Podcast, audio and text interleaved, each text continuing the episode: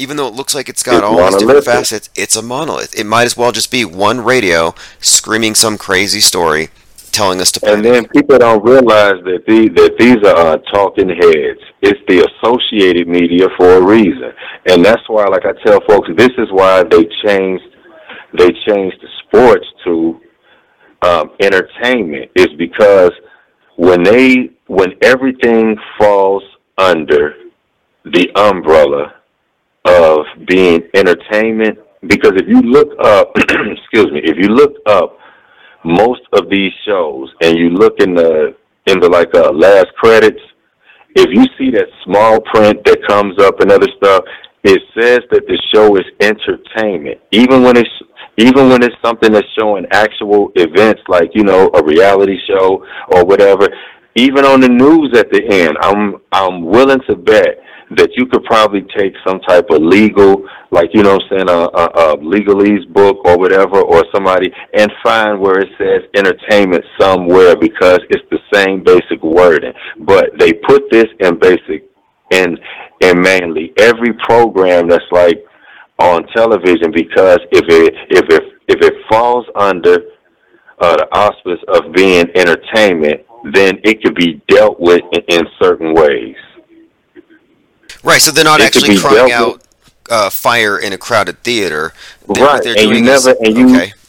and you never have to have certain content. It's just like if you're if you're if you're a news network, yet you have entertainment listed in your um, contract, Entertainment Tonight.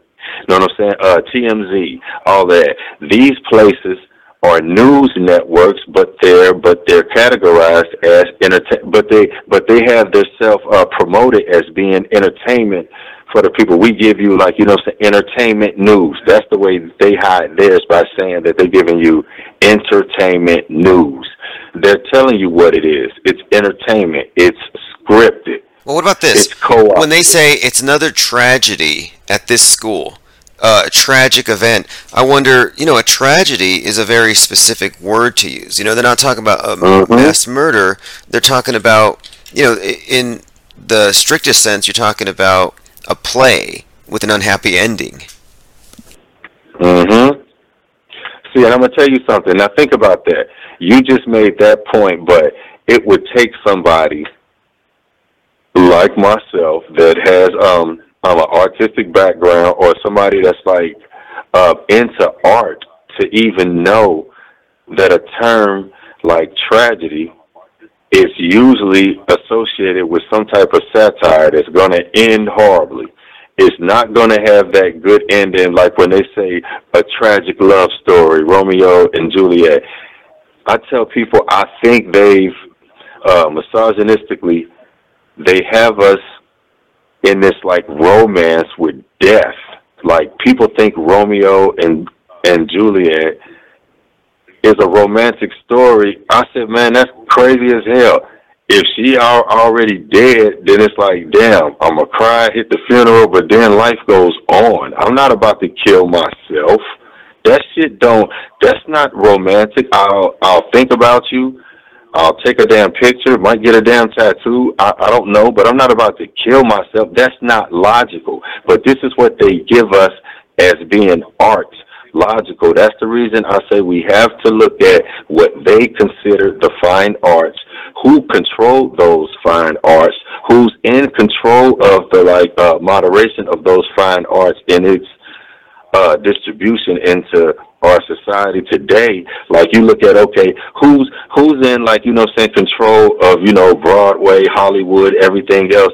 Once you know that, then you know that you know who's in you know you know basically who who like you know what I'm saying your we talk about the who you're like who, who you're like sitting in the hands of the metascriptors. You know who they are. And the thing is, the metascriptors to me are like that group of kids like sitting around a table, or a group of like uh, writers that's sitting around a table. Some younger, some older, and they're trying to come up with this uh, scenario. And the younger ones are saying, let's go listen on the internet to see what the hell, like, you know I'm saying, the art of thinking out loud, or, you know I'm saying, IPR is, uh, is like, you know what I'm saying, talking about, they seem to be a little bit close on the things. I think they go see what the hell we know, and then and then it's like they start and they go leak on to like you know some Netflix situations because I told you I've seen several characters in shows that I think are patterned after you, so that's why I, I say I think they listen to us and they start to go from from from there now because you can now use this all as like when you can when you can can take what's coming out as the um, quote unquote truth. When the truth starts to like quote unquote come out because you uh, you can't stop the truth, it's going to happen, and they know that it's going to happen. It's a force of nature. So it's like to know it's coming then it's like you have to be able to at least control it. It's just like yes, hell, they call it like LHOs, limited hangout yeah, operations. like you know they have to stay in in in in in, in you know uh, con- um, um, control of it. So it's like you know the rest of us are are put in a situation where the few of us who haven't been completely washed out to the point where we where where we can't question everything that we uh, put out that starts to become that goes viral that creates a virus in the system. We we're the pandemic. I, I told people you're COVID for a reason. You're the pandemic because you spread misinformation when you go viral saying things, and that's when they have to come shut you down. So it's like now you see where your whole uh, reality is when they start when they when they start taking scientific terms and using them with you know uh, smartphones and with and with uh, digital terms and things like that, then you should know exactly where you're being curated toward, what your world is. It's like if you're one of us, then you see it. If you're one of the the regular folks in society, then it's like for you, it's just oh well, times have changed. Yeah, have you heard what they say now? Okay, after 9/11, the main thing was the radicalized individual with the weapons of mass destruction, dirty bomb, nukes, whatever. Well, now it's it went from WMD to MDM. Just flip the W. Just it's just one of these little bit of a 180 degree turn on that MDM. It Wow. stands for mal, dis, and misinformation. So we got to watch out for the quote threat actors online with their mal, dis, and misinformation. So See, now you got malware online. Malware connected to your thoughts and and uh, your opinions. Now, now they've turned. Now they've turned anybody who questions or that has an opinion.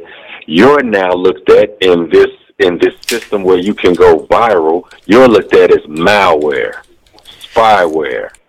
Yes, and and have you seen? There's a book that was used for um, hunting witches. It was called the the Maleficarum, the Hammer of the Witches. So even the term mal malinformation, it actually has connotations with with evil magic, with witches that need to be hunted. Yeah, like you know, like tracing. the uh, like the movie um uh Maleficent. You know what I'm saying? Uh, Maleficent. Like you- you, know anything uh, male- uh malevolent. Like you know what I'm saying? Like anything that has to do with something that's that's evil, that term is at the beginning, so it has a negative connotation. So it's like anytime they put it onto something, that's the reason I said society, by the for the most part, is like so dumbed down that they haven't, that they don't, they don't, they don't even look up the etymology of words, anything, and you're looked at as somebody that's that you know.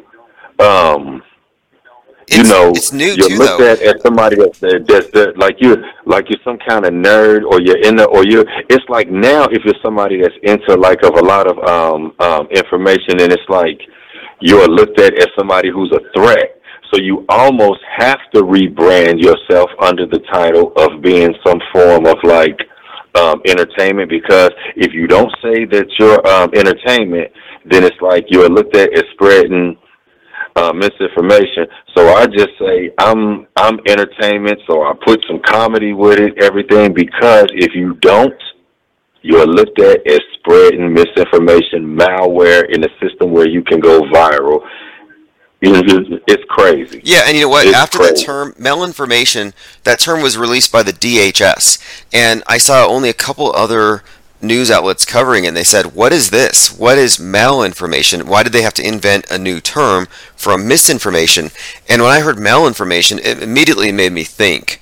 of Maleficent, of the witch's hammer. This, Right. this idea that we are witches, and you have the new Inquisition, and that would be, of course, And the, you- the And you know what else is crazy? You know what else is crazy? When we bring up um that movie and you know the the headdress and everything that that she had on, Chloe Bailey had on a dress with that exact same type of horns and everything. Beyonce wears it, Rihanna wears it, all of them wear it. It's like, and it starts, and it's like I noticed that even when some of these things are done in the past, it's like the algorithm will start picking them back up and they'll start republishing these photos, these articles. They'll start they'll start publishing blogs that might have wrote about them two, three years ago with this on. They'll make it news, I think, so that they can start to put these symbols, these images in your mind so that wherever they want to take it, if they see, uh, um, because I think when they see us starting to dig too deep into it, and we really start to get um, into certain certain grounds in the rabbit hole that they don't um, uh, really want us in, then that's when they send out the guardrail committee and they start making us look real uh, cartoonish. But they start putting out movies and they start putting out Netflix specials or television shows or whatever, or or they put out comedies.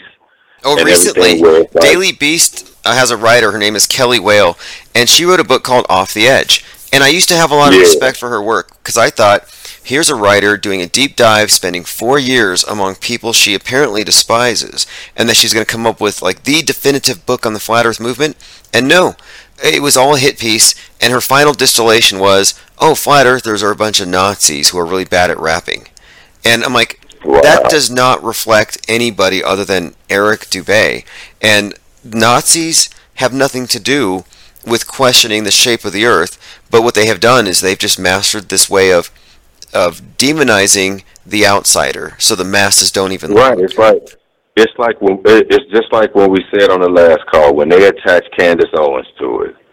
And the way people feel about Candace Owens is the way they'll feel about anything she speaks on. So if she if she says I like the color pink, then it's like anybody who doesn't like Candace Owens now hates the color pink.